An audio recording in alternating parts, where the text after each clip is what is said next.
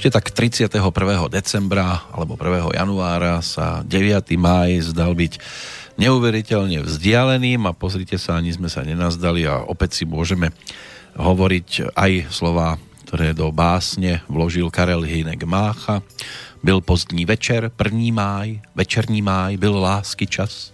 Hrdličin zval ku lásce hlas, kde borový zaváněl háj. O lásce šeptal tichý mech, květoucí strom lhal lásky žel. Svou lásku slavík růži pěl, růženu jevil vonný vzdech. A takto by sme sa mohli vzdychať do nekonečna. Vzdychajú aj tí, ktorí v tejto chvíli už pozerajú na hodinky, lebo sledujú, kedy bude obedná prestávka. Či je vzdychajúci po tejto stránke aj človek, ktorého by som mal mať v tejto chvíli na telefónnej linke, to sa dozviem práve vo chvíli, keď mu zaželám pekný deň do Bratislavy. Pekný deň do Banskej Bystrice a pozdravujem poslucháčov. No, Peter Planeta, to je ten hlas, ktorý v tejto chvíli poznajú už snáď mnohí úplne bez nejakých indícií. Tiež je to o vzdychaní, že sa nám blíži obed, alebo iba o vzdychaní, že je tu máj, lásky čas a hľadá sa rozkvitnutá čerešňa stále? No, tak ja sa vždy usmievam nad týmto, lebo nad čím by som mal vzdychať, keď...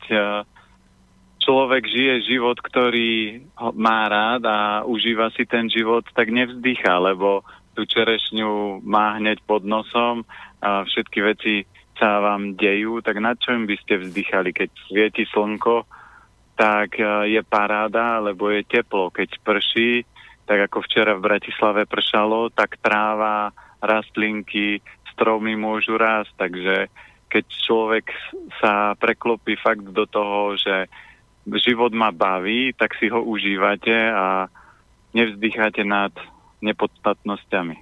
No teraz prší napríklad tu v Banskej Bystrici, pri pohľade z okna to teda celkom slušne kvapká, ale vzdychať sa môže nad rôznymi vecami. Dve mi padli do očí, keď som sa tak pozrel na obrazovku počítača. Jedna prišla v mailoch, dokonca z viacerých svetových strán, nejaká kampaň sa tam rozbehla a to je tiež niečo, keď partneri vedľa seba ležia, jeden si šťastne odfukuje, druhý zase nešťastne vzdychá, pretože ho to trápi, čo sa deje na tej druhej strane postele.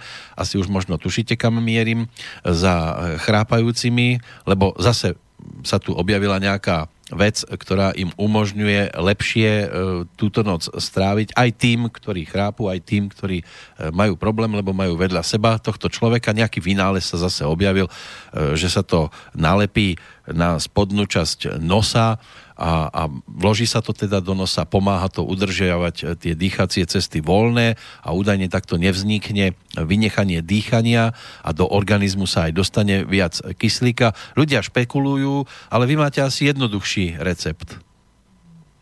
No, recept je vždy ten, že keď je rovnováha Jinu a Jangu, tak proste chrápanie nie je. To znamená, že chrápanie vo väčšine prípadov, keď si aj odsleduje a čo človek môže aj spätne zachytiť, tak vždy, keď sú napríklad ľudia opití, tak viacej chrápu. To znamená, že tie hlasivky sa uvoľnia, že tam je viac toho inu, ale v niektorých prípadoch to chrápanie môže byť aj z yangu, čiže to je vždy len nerovnováha. A telo je v tomto geniálne, lebo sa snaží s nami komunikovať a namiesto toho, aby ľudia upravili stravu, tak si nalepia nejakú blbosť pod nos s prepáčením. Samozrejme pre toho druhého je to lepšie, ale pre toho človeka, ktorý má impuls, že chrápe, alebo iné impulzy a on nezmení ten život, tak sa stane to, že potom v tele vznikajú ťažšie, náročnejšie a vážnejšie choroby a potom ľudia prídu s otázkou, že viete čo, z ničoho nič som ochorel, alebo mám rakovinu, alebo toto mi doktor objavil, ale to nie je z ničoho nič. Telo 10, minimálne 5 až 10 rokov dopredu komunikuje nerovnováhu a nejaký disbalans a keď dotyčná osoba sa nad tým nezamýšľa, len povie chrápeš, niečo treba zmeniť, ale ľudia väčšinou nezmenia to podstatné, to znamená to stravovanie. a hľadajú rôzne také finty a na chrápanie už som počul, že tenisová loptička na pyžamo nalepiť a takéto. Toto vám je taký blokovač, ktorý si zastrčíte, ono to má také dva cupliky, ktoré idú do tých nosných dierok, vyzerá to ako taký filter, len zaujímavé je, a to nie je iba v prípade tohto výmyslu, že keď sa potom pozriete na diskusiu, tak všetci tam žasnú, aké je to úžasné, že doteraz vždy mali s tým problémy, či už je to teda toto chrápanie, alebo ich trápilo niečo iné, lebo tak oni sa tieto produkty šíria internetom v rôznych podobách a týkajú sa rôznych vecí, ale nikto tam nenapíše, že to je riadna kravina.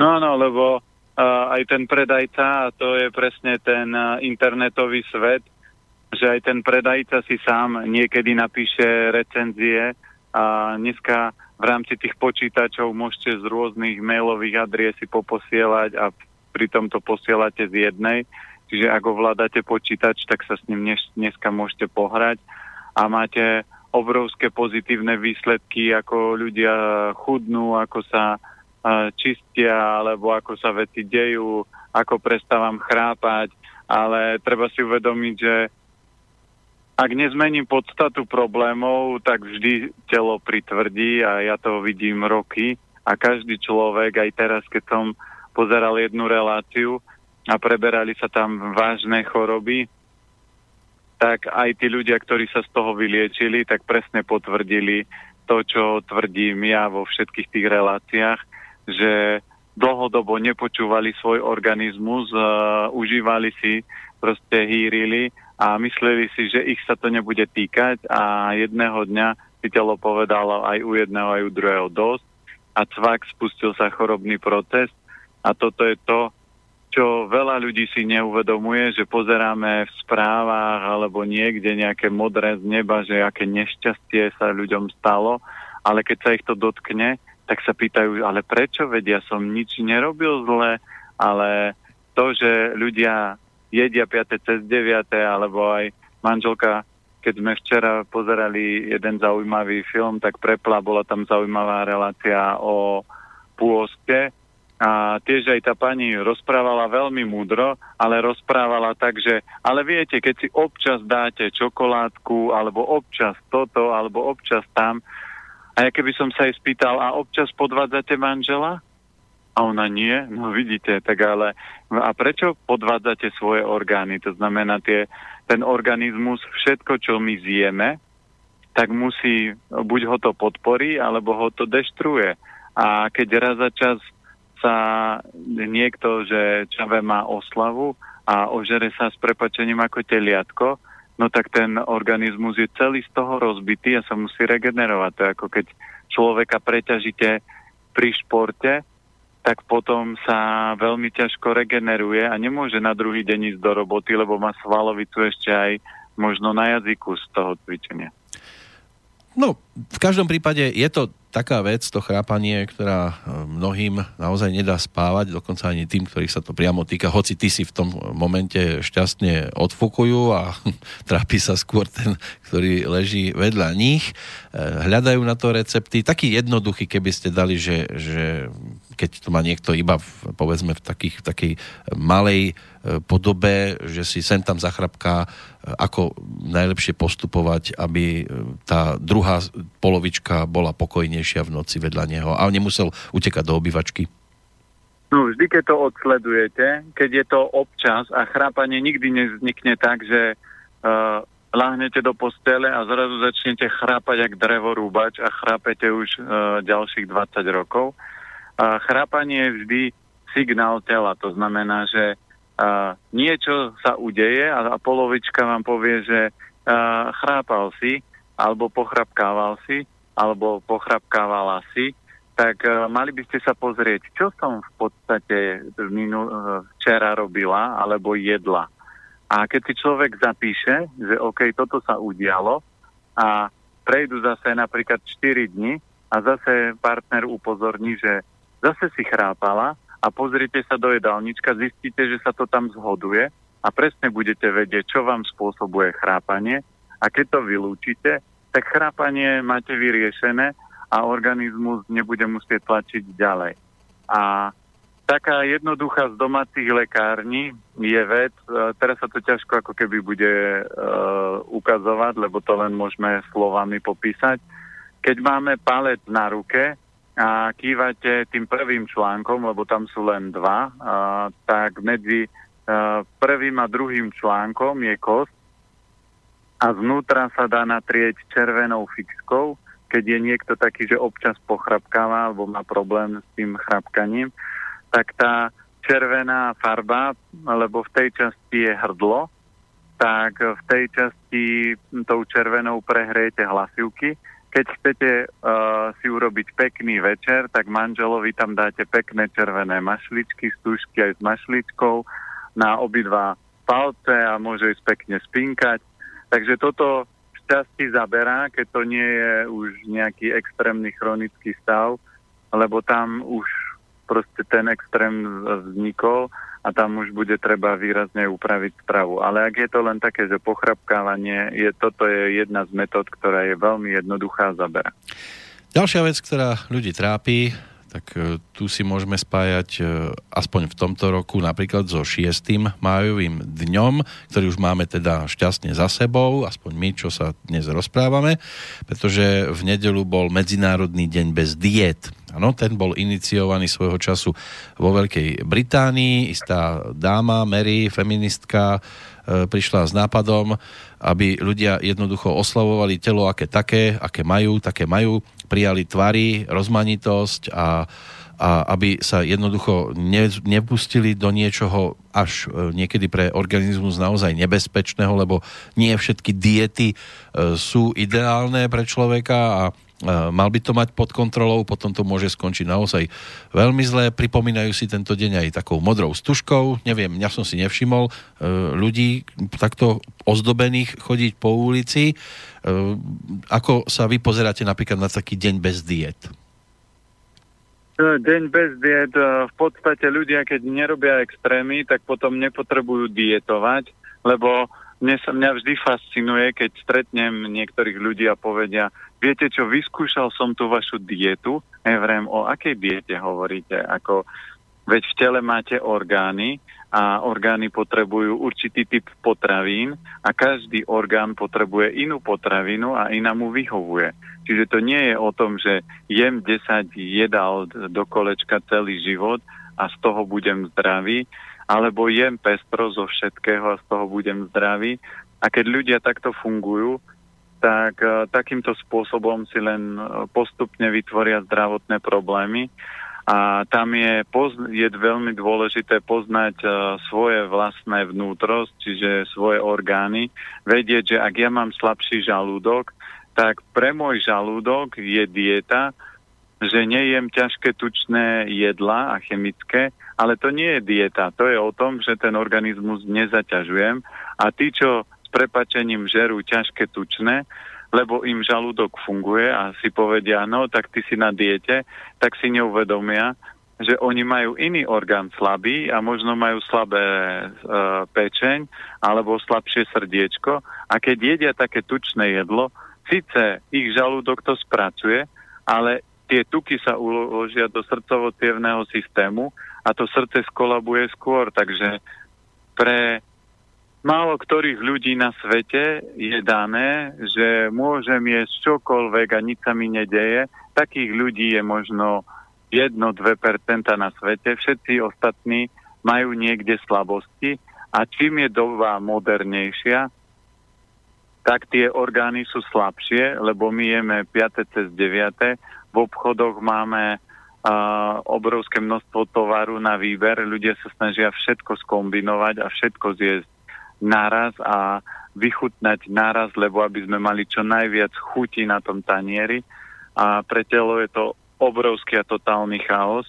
A ja vždy vysvetľujem, že vysoká škola zdravej stravy je jednoduchá strava. Že napríklad na obed si dám rýžu, napríklad s fazulou a k tomu si dám reďkovku a dosť. Ale nedám si aj brokolicu, aj cesnák, aj šalát, aj hokajdo, aj mrkvičku, aby telo dostalo všetky zeleniny alebo všetky dôležité látky. Nie, to nie je takto dôležité. Nám stačí, že napríklad ráno si dám mrkvičku, na obed si dám reďkovku, večer si dám kaleráb, na ďalší deň môžem mať iné jedlo. A takýmto jednoduchým spôsobom a jednoduchým stravovaním človek sa dostane do štádia, že jeho mysel potom funguje jednoducho a dokážete jednoducho a veľmi rýchlo riešiť hociaké problémy, lebo mysel nie je zamotaná v tej komplikovanosť. Len horšie je, že človek je aj jednoducho namotateľný a ovplyvniteľný, lebo u nás alebo celosvetovo sa stanovilo niečo, čo sa pokladá za základnú normu, či už je to jedálnička sa to týka, alebo sa to týka napríklad takej postavy a všetci vedia, že 90, 60, 90 to by malo byť ideálne a kto nemá takéto, tak už začína byť trošku akože menej cenný u určitých ľudí z určitého uhla pohľadu a po tejto stránke nie každý samozrejme môže takto toto dotiahnuť do tejto tzv. Dokonalosti, lebo príroda mu proste nadelila, ja neviem, silnejšie stehná, iný typ kostí a podobne. A toto psychicky nastaviť takto človeka, aby sa uspokojil s tým, preto asi vznikol aj ten deň bez diet, respektíve taký deň, kde si človek tú svoju postavu alebo to, čo dostal od prírody a pokiaľ to teda môže, má pod kontrolou, napriek tomu, že to nemôže zmeniť, tak si uvedomí, že tak s týmto si musím jednoducho vystačiť, tak psychicky, aby bol na dobrej úrovni, tak má trošku problém. Musí sa samozrejme od toho odtrhnúť, od toho základu, ktorý mu celý svet tlačí do hlavy správa zľava. Musíš vyzerať ako modelka alebo ten pán, ktorý je na obale časopisu. Toto je niekedy dosť náročné, aby to človek ustal, takéto tlaky zo všetkých svetových strán. No, u nás by stačilo iba jednoduchá vec. Keby ľudia chytili a zavesili svoju lenivosť na klinec, alebo darovali ju susedovi, alebo ju niekomu darovali, tak nič z tohto sa nebude diať. Lebo ak sa zbaví človek svojej lenivosti, tak vie, čo je správne, 99,99% ľudí na Zemi vie, čo je správne. Aj ten človek, ktorý má nadváhu, vie, že správne je sa neprežierať, že správne je po 8:00 nejesť, alebo možno tí, čo majú väčšiu nadváhu, tak do tej 6:00 sa navečerať a potom už nepapať. Všetci to vedia. A tým, že ľudia to permanentne porušujú, tak permanentne sa snažia to nejako opraviť. A aj ten človek, ktorý dostal nadelené možno silnejšie stehná a silnejšiu postavu, tak vôbec nebude riešiť diety, lebo sa má rád, nie je lenivý, no tak si zacvičím, urobím to, čo mám urobiť a tú postavu má krásnu, vyformovanú a nerieši nejakú modelkovskú formu, lebo nejaký časopis to povedal. A ja som tiež videl jednu zaujímavú reláciu a tam jeden šaman povedal vetu. Všetci ľudia hľadajú osvietenie a schopnosť také a na to by možno stačila iba jednoduchá vec a to prestať chodiť v topánkach a chodiť bosy. A tuto je na všetky diety odpoveď jednoduchá. Keď ľudia prestanú byť leniví, a začnú robiť to, čo je správne, lebo keď si zoberieme, anjel nemá takú slobodnú vôľu a nemá voľbu, nemá možnosť si vybrať. Anjel, my ľudia sme nad anjelmi, lebo anjel musí robiť iba dobré veci. Anjel si nemôže rozhodnúť, že teraz je deň bez diet a teraz sa idem prejesť a zjem všetko, čo mám doma v chladničke a nažerem sa ako teliatko a potom budem grgať, lebo je deň bez diet a o 3 dni zase idem dietovať. Nie, anjel musí robiť to, čo je správne, lebo nemá možnosť voľby, čiže nemá voľbu robiť mínusové, negatívne veci, čiže robí iba plusové, čiže robí všetko preto, čo je preňho dobré a čo je dobré pre ľudí v okolí. A my ľudia sme dostali od Boha slobodnú vôľu, to znamená, máme voľbu a možnosť si vybrať medzi dobrým a zlým. A väčšia časť ľudí vďaka Matrixu a vďaka televízoru, vďaka rádiám a vďaka rôznym takýmto mediálnym manipuláciám sa ľudia dostanú do štádia, že sa sami dobrovoľne zabíjajú, ničia, rozlaďujú a a potom hľadajú čarovné pilulky alebo čarovné veci, čím sa vyliečia, zachránia, schudnú a toto je najväčšia chyba tohoto systému. A môže byť zmenou pre nich už napríklad zajtrajší deň, 10. májový, ktorý je Svetovým dňom pohybom k zdraviu, čo bolo vyhlásené Svetovou zdravotníckou organizáciou pred 16 rokmi, čo poukazuje tiež na problém toho pohodlného, sedavého spôsobu života a z toho aj plynúceho vzrastajúceho počtu tých chronických ochorení spôsobených aj nezdravou výživou, aj nedostatkom pohybu. Keby som sa vás opýtal, že prihlásim vás na preteky napríklad v behu, na akú trať by ste si trúfli dnes? No a tu vidíte tú krásnu absurditu, že najskôr máte deň bez diet, čiže ľudia sa s prepáčením nažerú a potom máte hneď za tým deň pohybu, čiže mali by ste sa aj zhýbať. No tak potom človek je v obrovskom chaose, že tak mám dietovať, mám cvičiť, čo mám vlastne robiť, tak radšej nebudem robiť nič a budem robiť iba niečo. Čo sa týka pohybu, ja sa celý život hýbem, my sme aj teraz robili video, že prečo chlapi chodia v červenom a aj teraz akurát vystúpil jeden pán z auta a má červené na sebe a to je presne o tom. A ešte si vybral aj notes, kde má červený zip, červené topánky. A toto je to, že pred pár rokmi ste chlapov nevideli v červenom. A prečo chlapi chodia v červenom? Lebo majú veľa práce, necvičia dostatočne, čiže neventilujú to napätie, ktoré vzniká napríklad stresom v robote. A chlastať nemôžu, lebo šoférujú.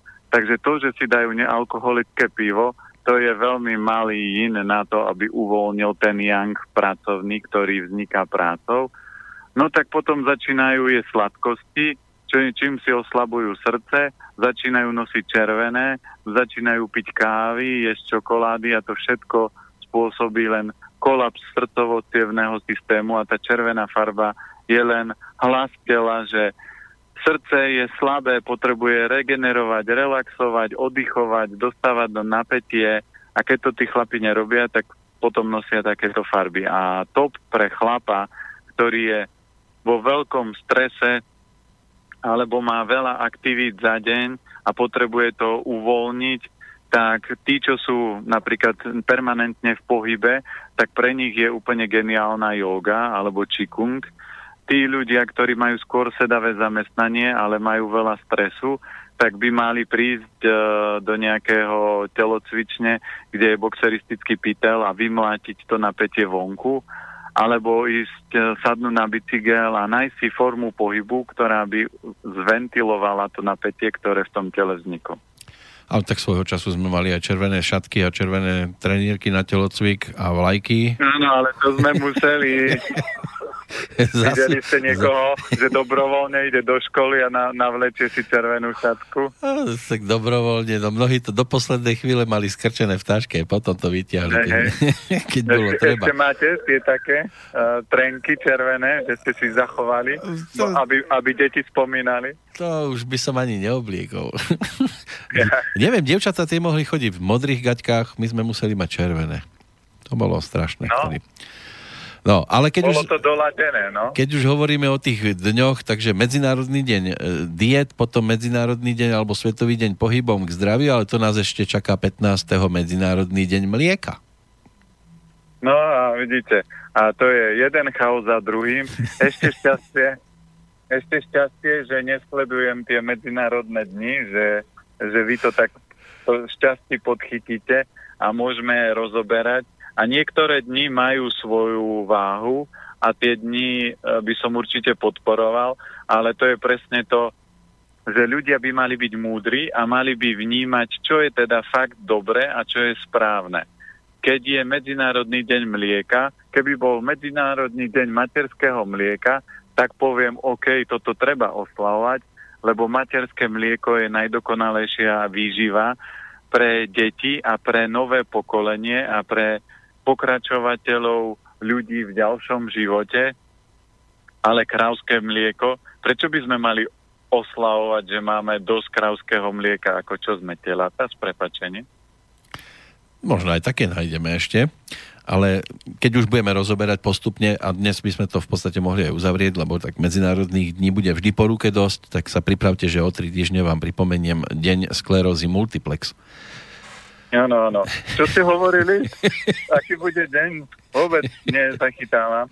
A no, toto je neuveriteľné, že niektorí ľudia, ktorí robia to, čo ich baví, majú vedľa seba krásnu manželku, šikovné deti a dostanú sa do štádia, že ich zvalcuje takýto typ choroby a oni sedia, nepamätajú si, nevedia, kde sú. My sme mali raz zážitok, že sme mali na očiste jednu pani s maminou a ona mala trošku tieto problémy, no tak sa vybrala s tanierom a išla na prechádzku a prešla 2 kilometre a my sme uhľadali po lese. A vrem, ale toto je dosť divoké, keď múdry, pekný, úspešný človek, či je to muž alebo žena, sa dostane do štádia, že si nepamätá, že jeho mozog prestane fungovať, že mu atrofujú svaly. To je úplne jedno, aký typ choroby nabehne, ale je zvláštne, že niekto je ochotný s týmto žiť a odovzdá sa do rúk doktorom a rieši to tak, že OK, pán doktor, to, čo ste povedali, urobíme. Čo som aj pozeral teraz cez víkend reláciu, kde boli tí ťažko chorí ľudia, tak všetci potvrdili, až keď boli ochotní sa sami postaviť za svoje zdravie, nie, že Planeta mi to povedal, a nie, že pán doktor mi to povedal, a nie, že pani Mrkvičková mi to povedala, ale ja som sa rozhodol, že ideme meniť svoj život a vrátim sa do rovnováhy tela a duše, tak tí ľudia sa všetci z vážnych chorôb, aj úplne jedno z akých, všetci dostali.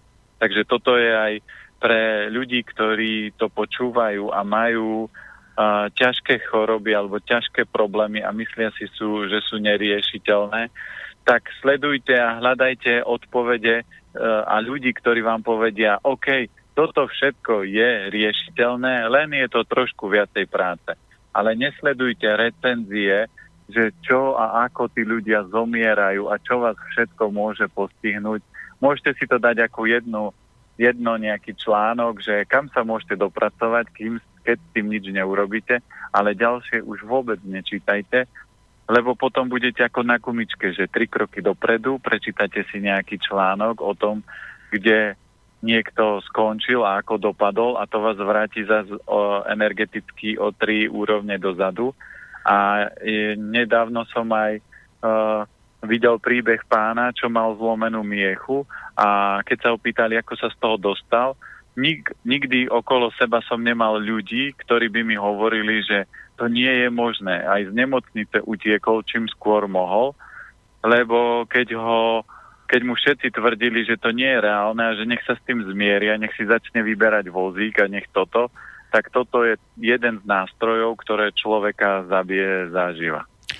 Aj dnes máme poslucháčov, ktorí chcú riešiť svoju situáciu. Prichádzajú maily, ešte naďalej môžu v čase, keď píšeme 9. mája 2018. Budeme sa im venovať po pesničke. Spievať nám bude dnešný narodeninový oslávenec, 69. si pripomína Billy Joel.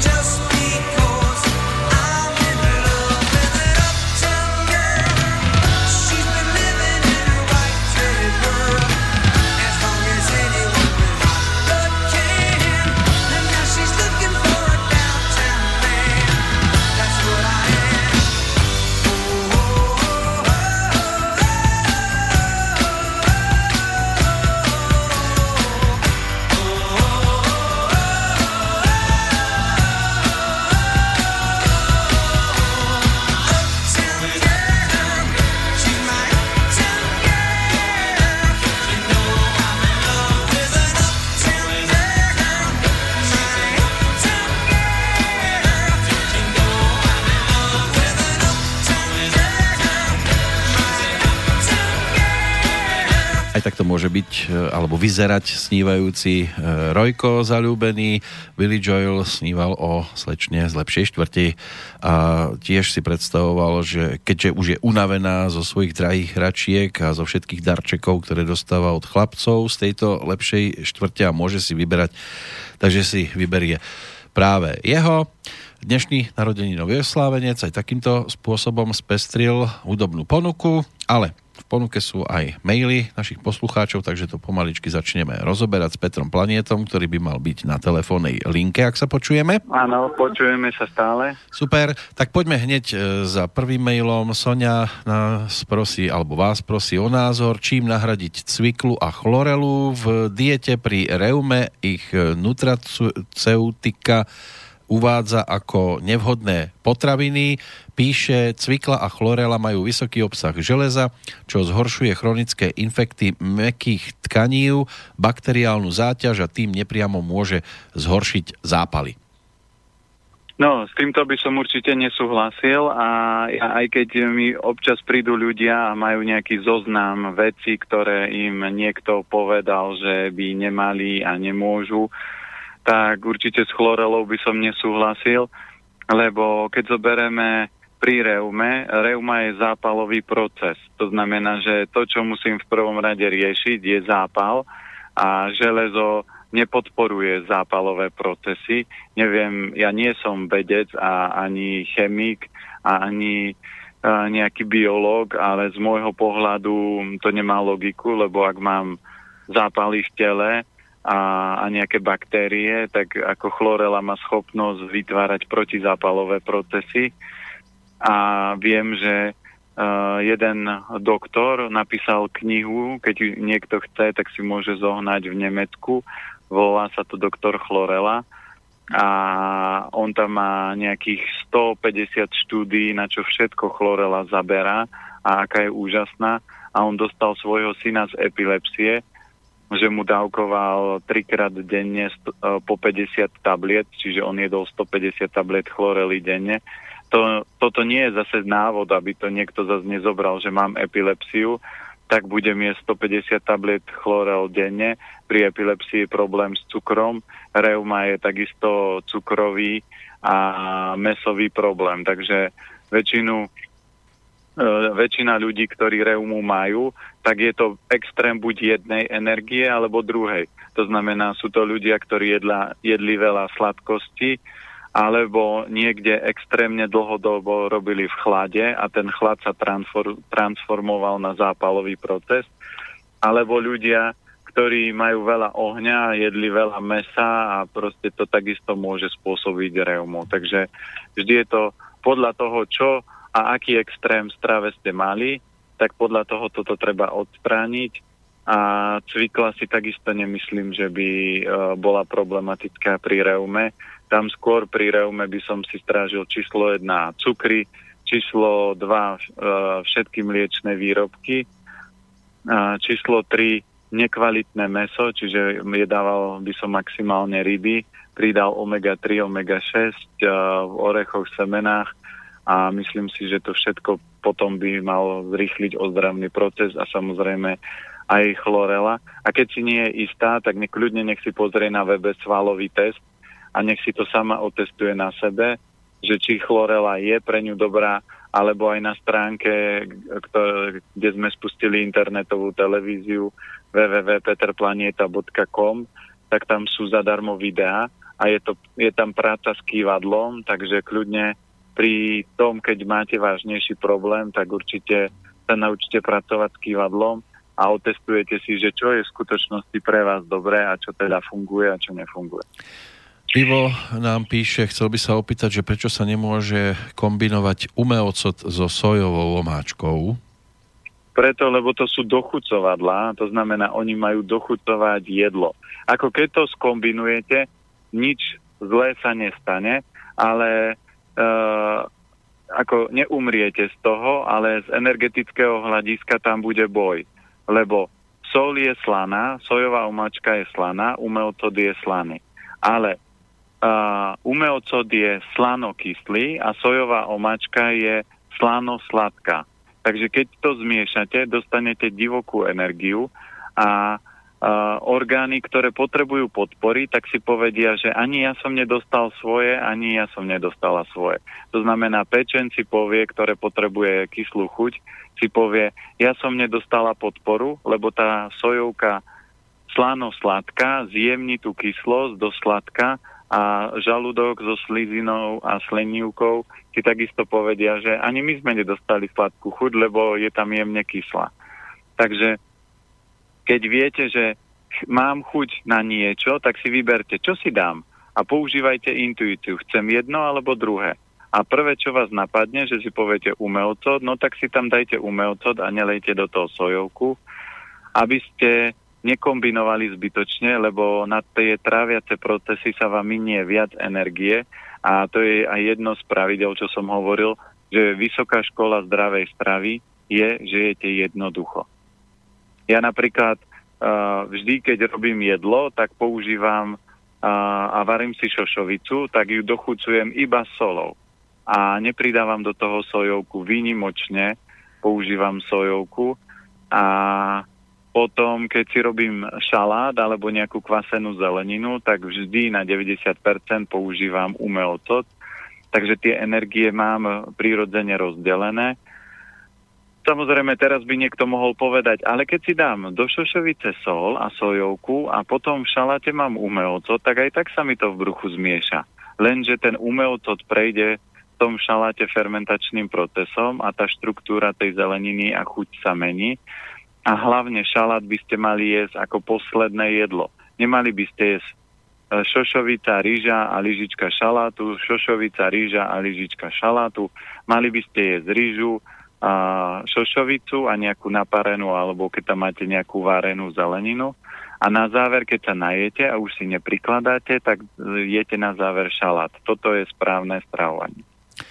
Ľudovít nám opäť píše z Popradu, už sme tu mali mail asi pred 2 týždňami, kde mal problémy s bielými škvrnami na pokožke o veľkosti zápalkovej hlavičky. Teraz poslal dodatok ešte, že sme nestratili ten predchádzajúci mail, pretože by som nevedel na to nadviazať. Tie biele bodky na predlaktiach sú z vonkajšej strany, takže zrejme ich objavil aj na vnútornej, lebo tam to končí, tento jeho mail. Tak ak sa k tomu dá ešte niečo dodať? No, vonkajšia strana, to, čo sme si popisovali už minule pri dráhách, tak po vonkajšej strane to je angová časť a tadiaľ ide dráha hrubého čreva a pokožka je hrubé črevo. Čiže určite treba detoxikovať hrubé črevo, určite treba do toho zakomponovať aj detox pečene. A toto sú také malé signály, to znamená, začína to malými bodkami, čiže to telo si už povie, že v tom hrubom čreve je taký bordel a neviem, kedy sa bude upratovať a keď to nestíha hrubé črevo, no tak to pôjde cez pokožku. Takže keď jemu sa podarí vyčistiť hrubé črevo, podporiť pečeň, tak tieto bodky by sa nemali prečo tlačiť cez pokožku, lebo prirodzene tie škodliviny výjdu cez hrubé črevo, čiže stolicou von. Ale on má ešte aj trošku iné problémy. Približne pred 2 mesiacmi cítim, ako by som mal voľné klby všetky. Posledné dni ma aj jemne pobolievajú a aj chrbticu mám akúsi stuhnutú. No ale to je odpoveď iba zase hrubé črevo.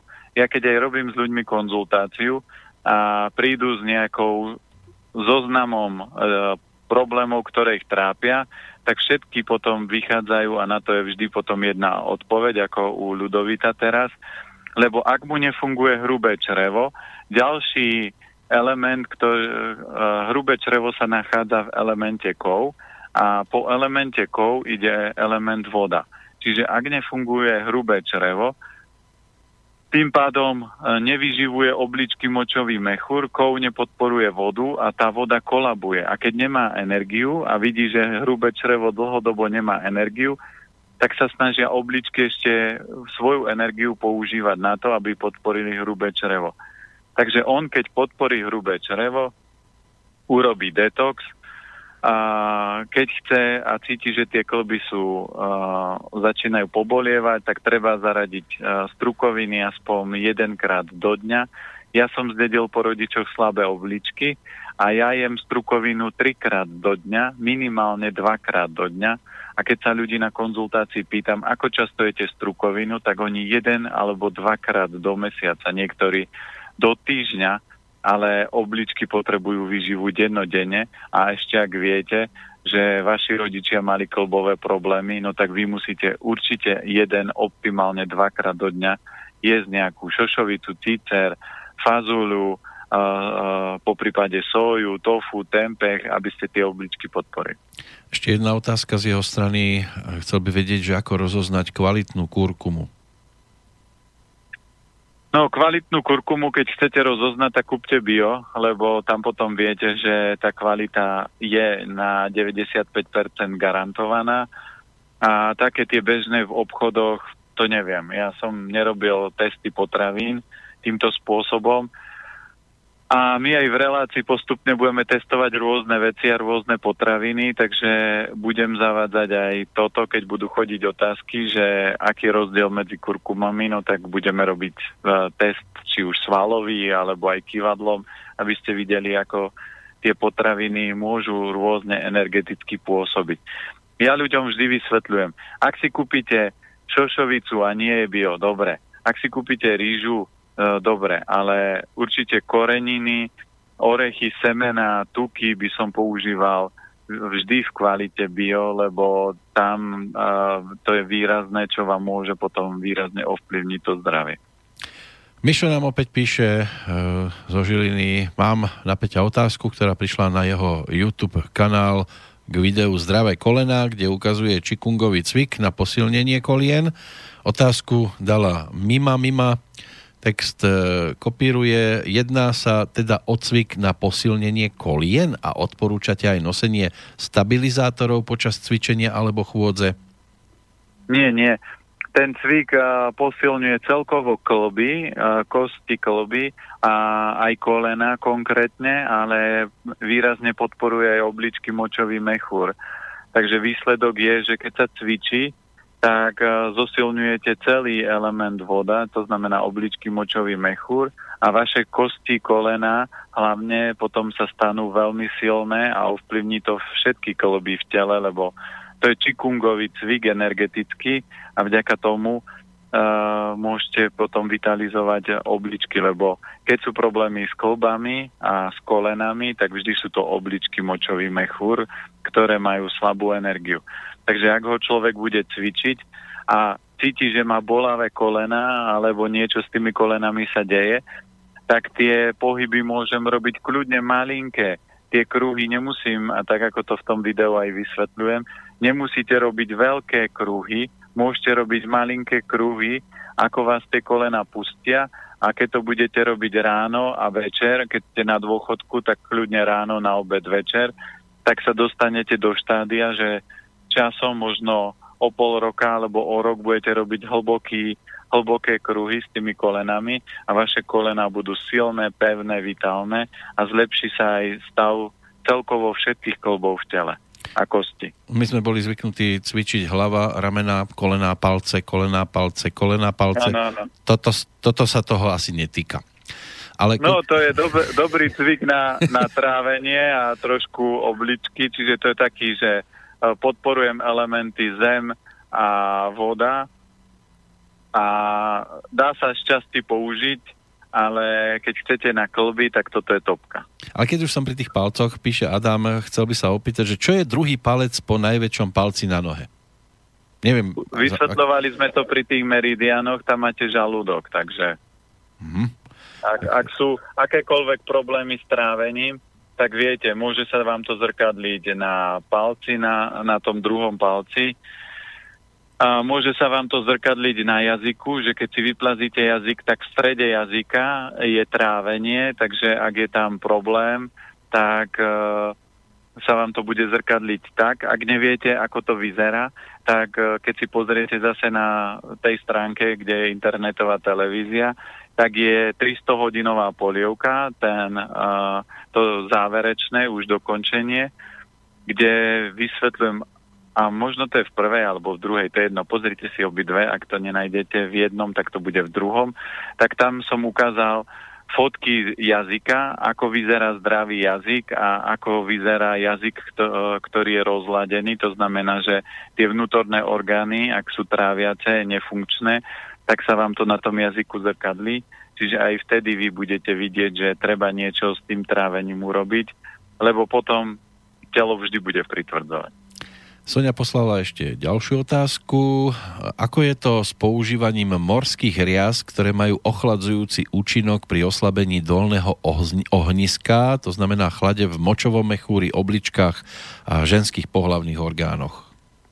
Morské riasy sa väčšinou nepoužívajú samostatne, takže morské riasy sa väčšinou používajú pri varení obilnín, strukovín, takže oni majú miernu chladivú energiu, nikdy tej riasy nezjete toľko a ja tie riasy používam a kľudne ich môžete používať z toho dôvodu, lebo vám do toho tela privedú dôležité množstvo minerálov, ktoré napríklad v tej nebioríži už nemáte, lebo tá bioríža je pestovaná šetrným spôsobom.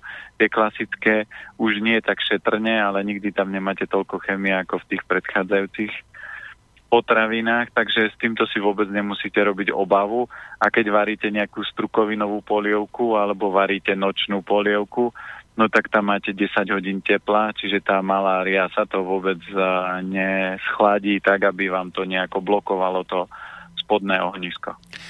Katka nám píše, dobrý deň, chcela by som sa opýtať pána Planetu, čo si myslí o patifu pomazánkach. Dcéra 8-ročná ich zbožňuje a občas ich ujedá aj syn 2-ročný, že či je to OK a ak tak, ako často je to ešte v pohode napríklad, to je prvá otázka. V patifu sú v pohode, lebo to je základ strukovina, niekde sú len hlivy, takže toto je len otázka na peňaženku, lebo natierky si vždy môžete vyrobiť zo strukovín a keď vidíte, že vašim deťom chutia, tak ak máte dosť finančných prostriedkov, tak vôbec nie je problém, lebo tie natierky nie sú extrémne drahé, ale vy keď si rozmixujete strukovinu a pridáte tam bylinky, tahiny, lahôdkové droždie, tak si môžete takúto natierku vyrobiť za, čo ja viem, 10 centov, by vás vyšla možno nákladová a už keď je hotová, tak stojí euro niečo. Takže tam je len maximálny rozdiel v tom. A samozrejme trošku energeticky, lebo keď je to čerstvá potravina, tak má viac vitálnej energie.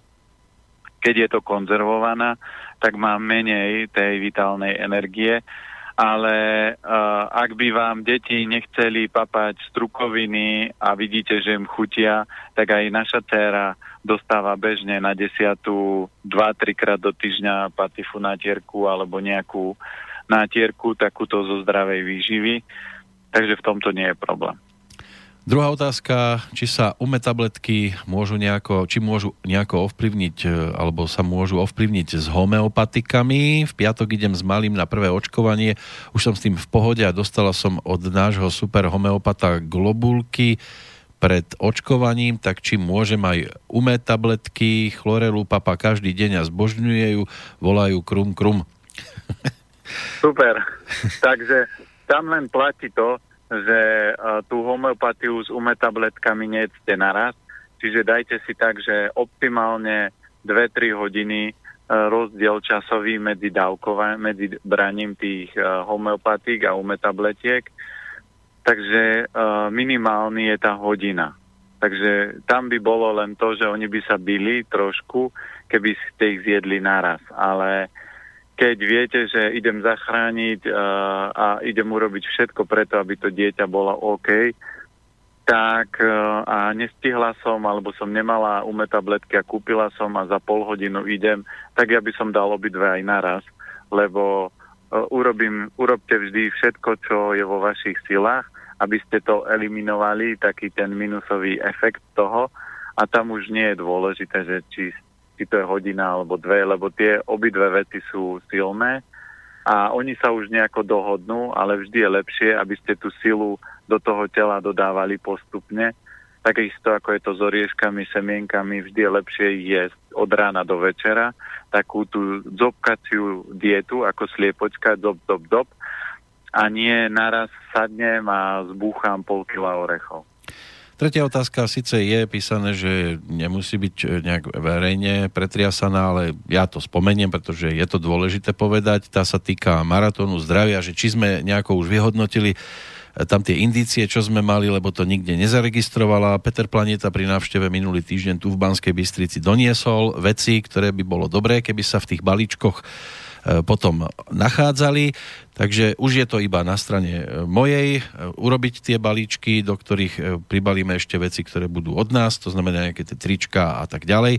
Takže v dohľadnej dobe tí, ktorí poslali indície, či ich bola 1, 2, 5, 10 alebo všetkých, tuším 17 ich tam bolo spomenutých, tak už hádam v priebehu najbližšieho týždňa by ste sa mohli dočkať nejakého toho balíčka. Pobalíme to tu v Banskej Bystrici a potom to pôjde vašim smerom. Ja ďakujem za trpezlivosť všetkým, ktorí sa doteraz ani nejak veľmi o to nezaujímali, ale aj Katke, lebo treba nás trošku po tejto stránke aj popohnať, aby sme to už konečne uzavreli. Uplynul nejaký čas, už zhruba 2 mesiace pomaly od toho momentu, takže už sa to bude všetko po tejto stránke riešiť a Vždy je najlepšie, aby sa zrýchlil proces, povedať termín, kedy to budete posielať a budete mať väčšie. No my sme sa sťahovali, tak po tejto stránke to bolo trošku problém. Navyše, vravím, teraz je dobre, že vy ste doniesli tie vaše veci, tým pádom to už môžeme takto skompletizovať a urobiť z toho tie balíčky, ktoré pôjdu.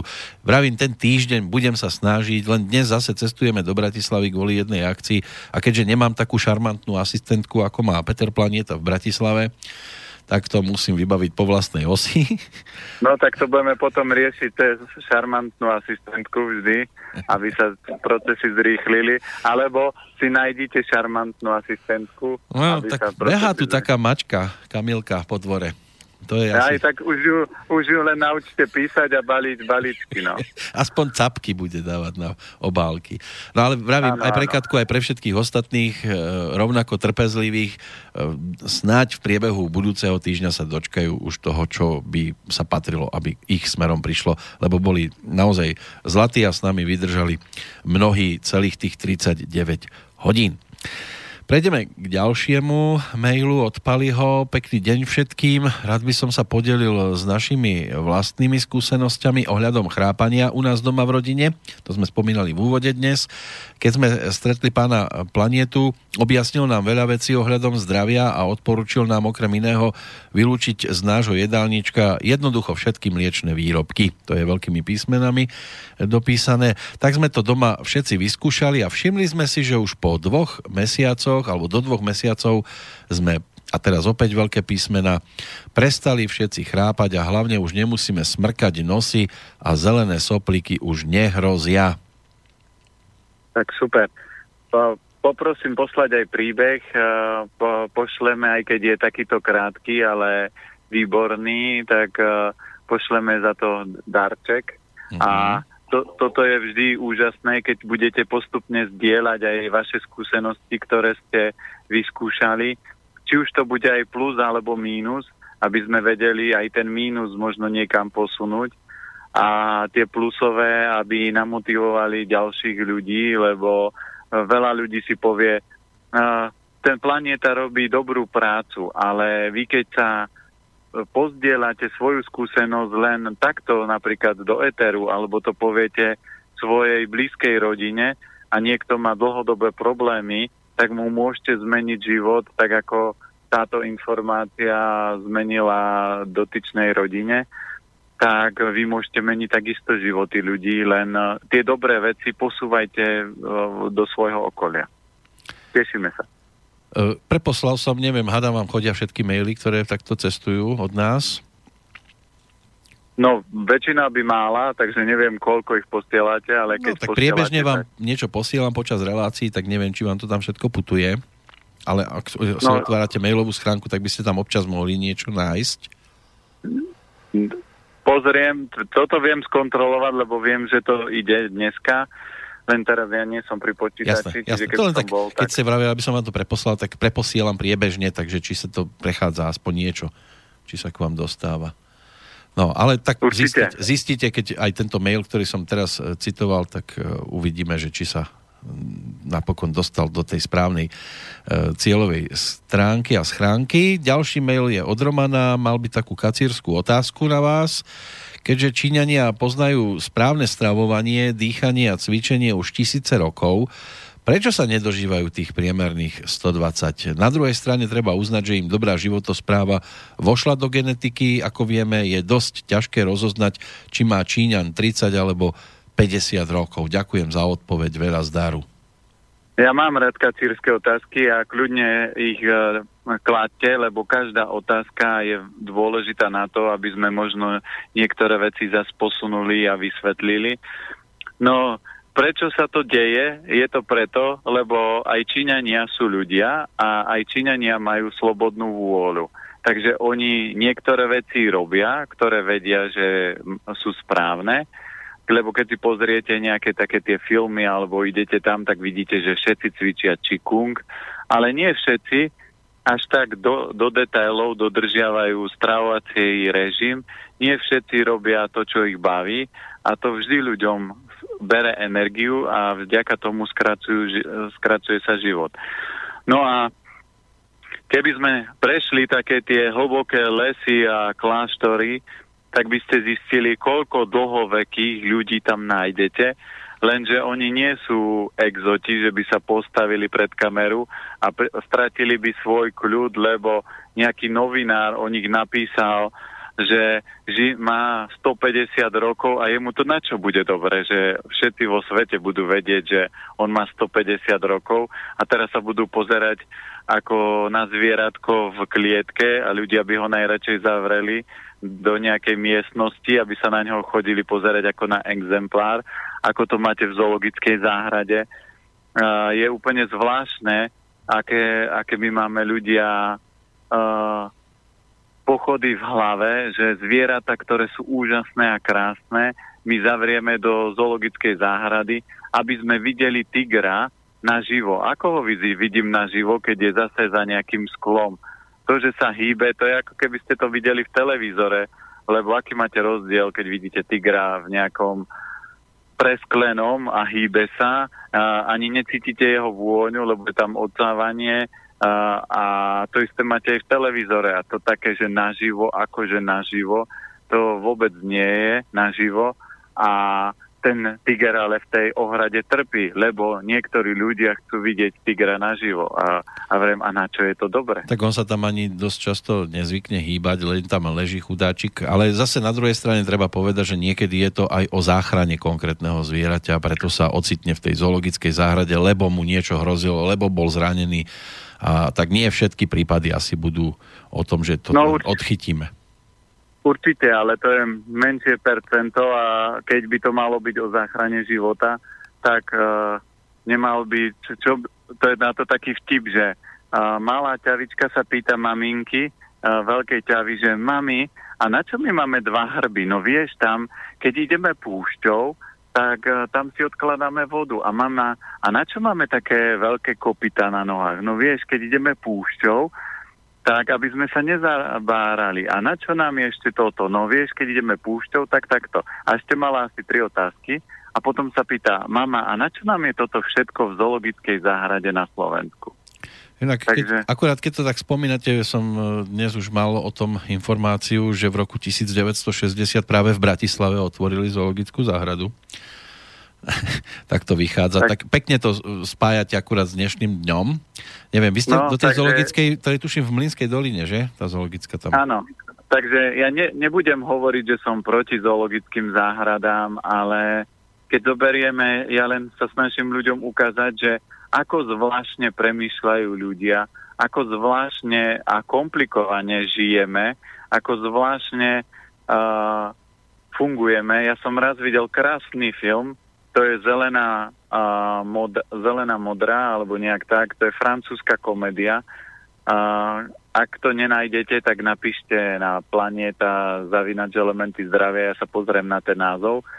A to je relácia, kde ľudia sedia a bavia sa, že kto ide na planetu Zem, nikto si nedvíhal ruky hore. A kto ide na Pluto, všetci ruky hore. A kto ide na takúto planetu, zase ruky hore. A kto ide na Zem, nikto nechcel ísť na Zem. A ten hlavný sa pýta, že prečo nechcete ísť na zem? A on hovorí, no lebo tam žijú také zvláštne tvory. Oni žijú v takých betónových budovách, ráno sa zobudia, nahádzajú do seba nejaké mŕtve potraviny zo sáčkov alebo z niečoho, potom nasadnú do takých železných bední, prepravia sa do takých veľkých fabrík, tam celý deň v zadimenom a zvláštnom prostredí pracujú a niečo robia. Potom dosadnú do tých aut a do tých železných nejakých vecí a idú do takých veľkých zase budov, kde tlačia nejaké plné košíky, zase nejakých zabalených zvláštnych vecí a potom zase prídu domov a tam sú v tých takých tých betonových budovách a potom si zapnú nejakú zvláštnu blikajúcu vec a pozerajú do nej celý deň a takto žijú. A že prečo tam nejdete? No lebo to sú nejaké zvláštne tvory. Ja som v živote žiadneho tvora na svete nevidel, ktorý by žil takým zvláštnym spôsobom. A toto je krásna prezentácia matrixového života, ako ľudia žijú. A ja si pamätám jeden príbeh, že zoberme si, že my v dnešnej dobe všetkej tej techniky, moderných vecí a všetkých týchto výdobytkov robíme 10, 16, 20 hodín denne, aby sme mali čo jesť, kde bývať, čo si obliec a na čom jazdiť. A teraz sú národy na Zemi, ktoré potrebujú iba hodinu denne, aby vylepšili možno svoje ubytovanie a zabezpečili stravu pre svoju rodinu a zvyšný čas venujú tomu, čo ich baví, venujú manželke, deťom, hrajú sa, zabávajú sa. Takže my ľudia sme sa dostali do zvláštneho matrixového kolotoča. V podstate stali sme sa slobodní otroci, od rána do večera drieme na otrokárov a večer si pozrieme nejakú tureckú telenovelu alebo si pozrieme nejaký zvláštny seriál Horná dolná alebo niečo a povieme si, aký bol pekný život a o čom by bol život, keby som sa dobre nenapráskal, no tak si vytiahnem čipsy a všetky srandy a takto ľudia žijú matrixový život. A ja sa teším, že aj vďaka slobodnému vysielaču, a ako už som sa stretol, tiež som mali zrobiť niekde prednášku a zrušili mi to, lebo vy ste na slobodnom vysielači a to je nejaké proruské rádio alebo niečo, ja vrem, hej, no výborne, ešte šťastie, že nerobím prednášku u takých zaujatých ľudí a ľudí, ktorí nemajú prehľad o informáciách, že o čom je teda slobodný vysielač. Takže radšej to urobím inde, alebo to neurobím. Takže ľudia sú zvláštni, ako nechajú sa zblbnúť jednou informáciou a jednou správou v novinách a potom podľa toho žijú 10-20 rokov.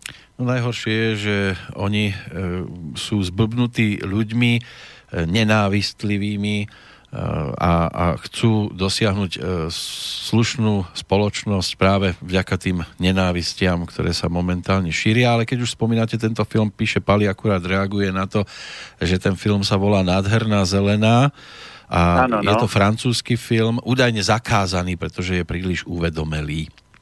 Áno, takže keď si pozriete, tak sa nasmejete a budete tam mať to, čo ja vidím dennodenne, lebo tá jedna osoba sa nakoniec rozhodla ísť na zem a keď bola na zemi, ona bola jasnozrivá, mala všetky schopnosti, ktoré ľudia nemajú a nepoužívajú a ona videla, že pozri, tu má slabé hrubé črevo, tento je tiež chorý, ten je tiež chorý, ten je takisto chorý a že z čoho sú tí ľudia všetci chorí, tak jej bola hladná, že sa ide niečoho najesť, tak jej ten, kým išla, dal hamburger do ruky, zahryzla, vyplula to a ona vraví, ja už viem, z čoho sú všetci chorí. Oni jedia mŕtvú stravu. A toto je presne príklad mňa, keď ja sa prechádzam a vidím ľudí, čo jedia. A keď ja poznám orientálnu diagnostiku a my aj teraz v sobotu budeme mať kurz, v piatok bude prednáška v Žiline a v sobotu bude ešte kurz varenia, takže kto sa chce nahlásiť, tak sa kľudne môže. A po obede bude kurz orientálnej diagnostiky. To znamená to, čo ja vidím a budem učiť ľudí, ako sa pozerať a vidieť, že fakt človek, ktorý porušuje rovnováhu tela, tak na tej tvári sa mu ukáže, že má slabé hrubé črevo, že má problémy s obličkami, že má problémy s týmto, lebo to naše telo to na ten povrch vytláča, len my tomu nerozumieme. A preto mali by ste chápať súvislosti a mali by ste robiť všetko preto, aby Matrix vás nedržal v okovách, aby ste žili krásny, šťastný, zdravý, pohodový život. No. A možno sa dočkáte niečoho lepšieho, ako práve tá mimozemšťanka Mila, ktorá prišla do Paríža a videla tam tie podivné papieriky, takzvané peniaze, jedlo, ktoré sa nedalo jesť, vzduch, ktorý sa nedal dýchať, a ženy si natierali na ústa tie rúže, aby sa k ním iní správali milo.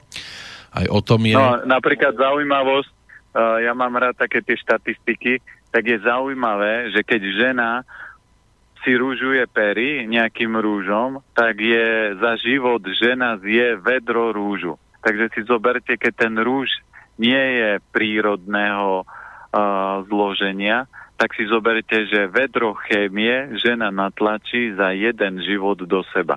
Čiže čo musí urobiť telo, pečeň a všetky orgány, aby sa toho vedra rúžu zbavili? No, užije si svoje každá. A to ešte aj chlap, koľkokrát, keď sa s takou ženou boskáva, koľko rúžu zje.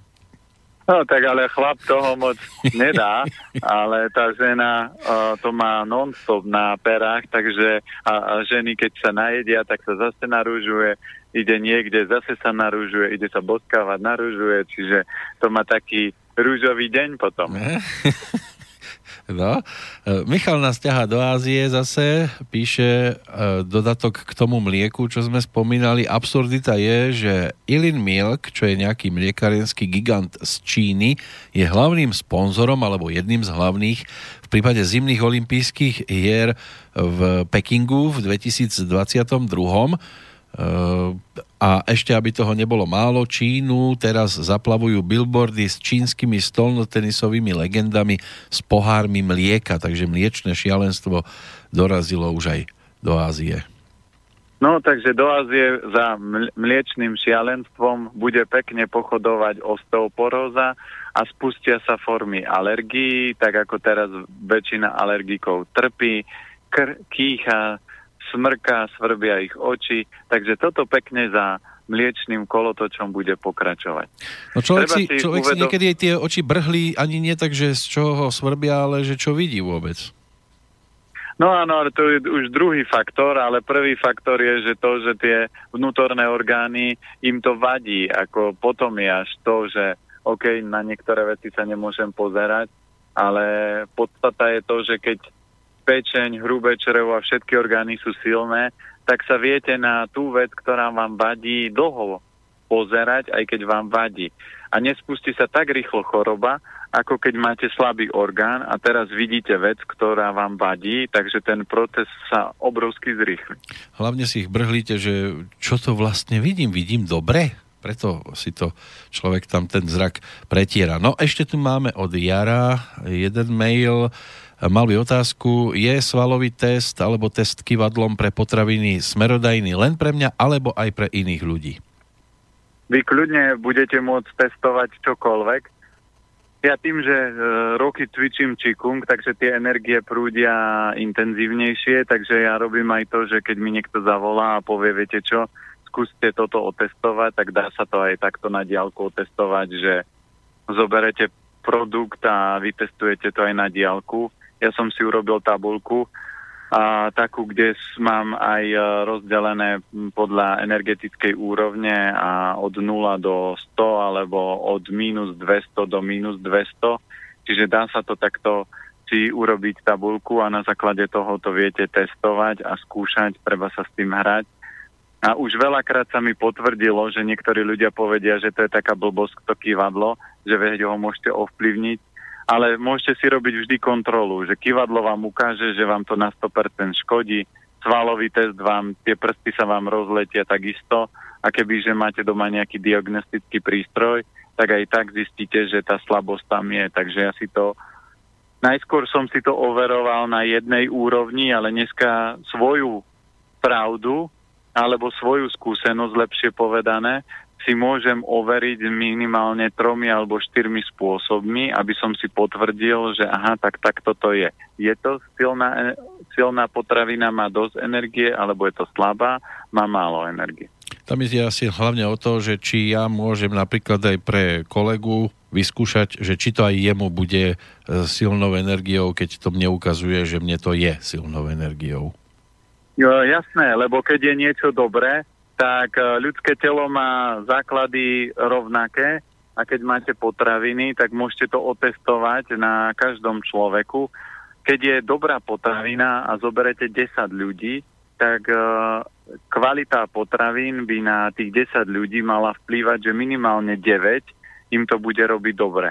Ak vyjde tak, že 7, 3, tak asi to nebude úplne topka, lebo tam, alebo tí traja majú vážne zdravotné problémy. Čiže to je zase na človeku, aké má skúsenosti v rámci diagnostiky, lebo ja keď robím svalový test, tak mi stačí už dneska jeden človek a keby ste mi povedali, že to je blbosť, tak vravím, priveďte mi 50 ľudí a na 50 ľuďoch vám ukážem, že to funguje a že to na nich pôsobí. A tých 3, ktorí budú mať extrémne silné prsty, lebo už som takých ľudí stretol, no tak urobím inú formu svalového testu, aby som ukázal, že to zaberá a každý bude vidieť, aj ten človek, ktorý tvrdí, že sú to blbosti, tak na tom svalstve sa to dá zrkadliť, lebo sú rôzne formy toho svalového testu, ako sa to dá ešte overiť, okrem kývadla. Toľko teda pre dnešok téma zdravá výživa 9. mája 2018. Na telefóne bol Peter Planeta. V nedeľu máme Deň matiek, treba nám maminy myslieť. Môže byť, že aj s nejakým tým zdravým šalátikom u nich treba zaklopať. Dá sa aj takto riešiť takýto sviatok?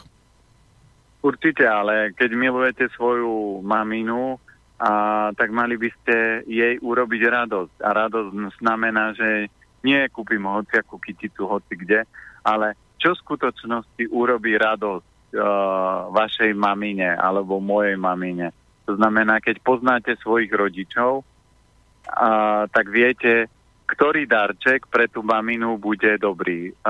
Samozrejme, aj moja manželka je mamina, lebo máme dcéru, takže ja viem presne, ktorý z darčekov pre ňu bude dobrý a ktorý potom použijem a nebude to len taký nástrel, že a vieš čo, aby to bolo, tak kúpim ti kvety, lebo máš rada kvety a iné nemali, tak buď spokojná, že som na teba myslel a tuto máš bombonieru, lebo to mi dal kolega v robote a tak nebudem kúpovať druhú. Aj keď ja viem, že je ovocná, ty máš rada nugátna, ale tak veď bomboniera ako bomboniera, aj tak ju niekomu dáš.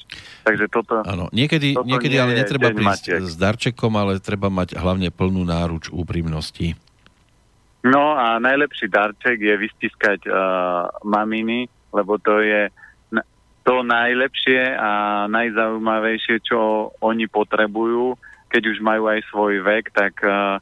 To, čo obrovsky lieči ľudí, je láska. Takže keď ich úprimne vystiskate a poviete do ucha, že ľúbim ťa, mám ťa rád a ďakujem ti za život, tak to je jeden z najväčších darčekov, aký môžete dať. Tak snáď bude darčekom aj rozlúčkou a pesnička. Ešte sa vrátime k pánovi menom Billy Joel, k dnešnému oslávencovi. Peter Planeta bol na telefóne. Ďakujeme veľmi pekne, pozdravujeme do Bratislavy.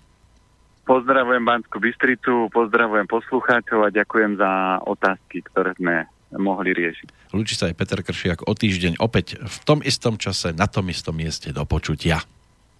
Do počutia.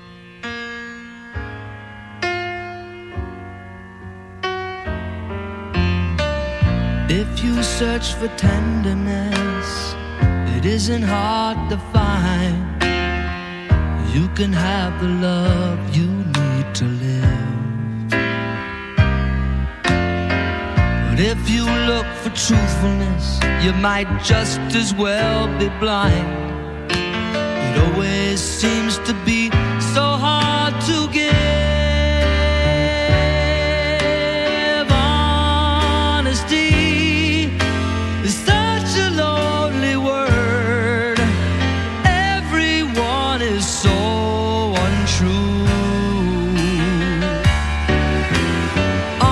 honesty is hardly ever I need from you. I can always find someone to say they sympathize if I wear my heart out on my sleeve. But I don't want some pretty face to tell me pretty lies. All I want is someone to believe. Honesty is such a lonely word. Everyone is so untrue. Honesty is hardly ever heard, and mostly what I need from you.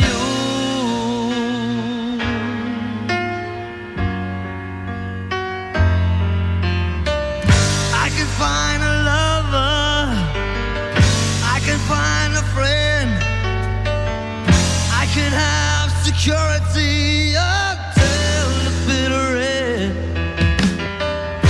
Anyone can comfort me with promises again. I know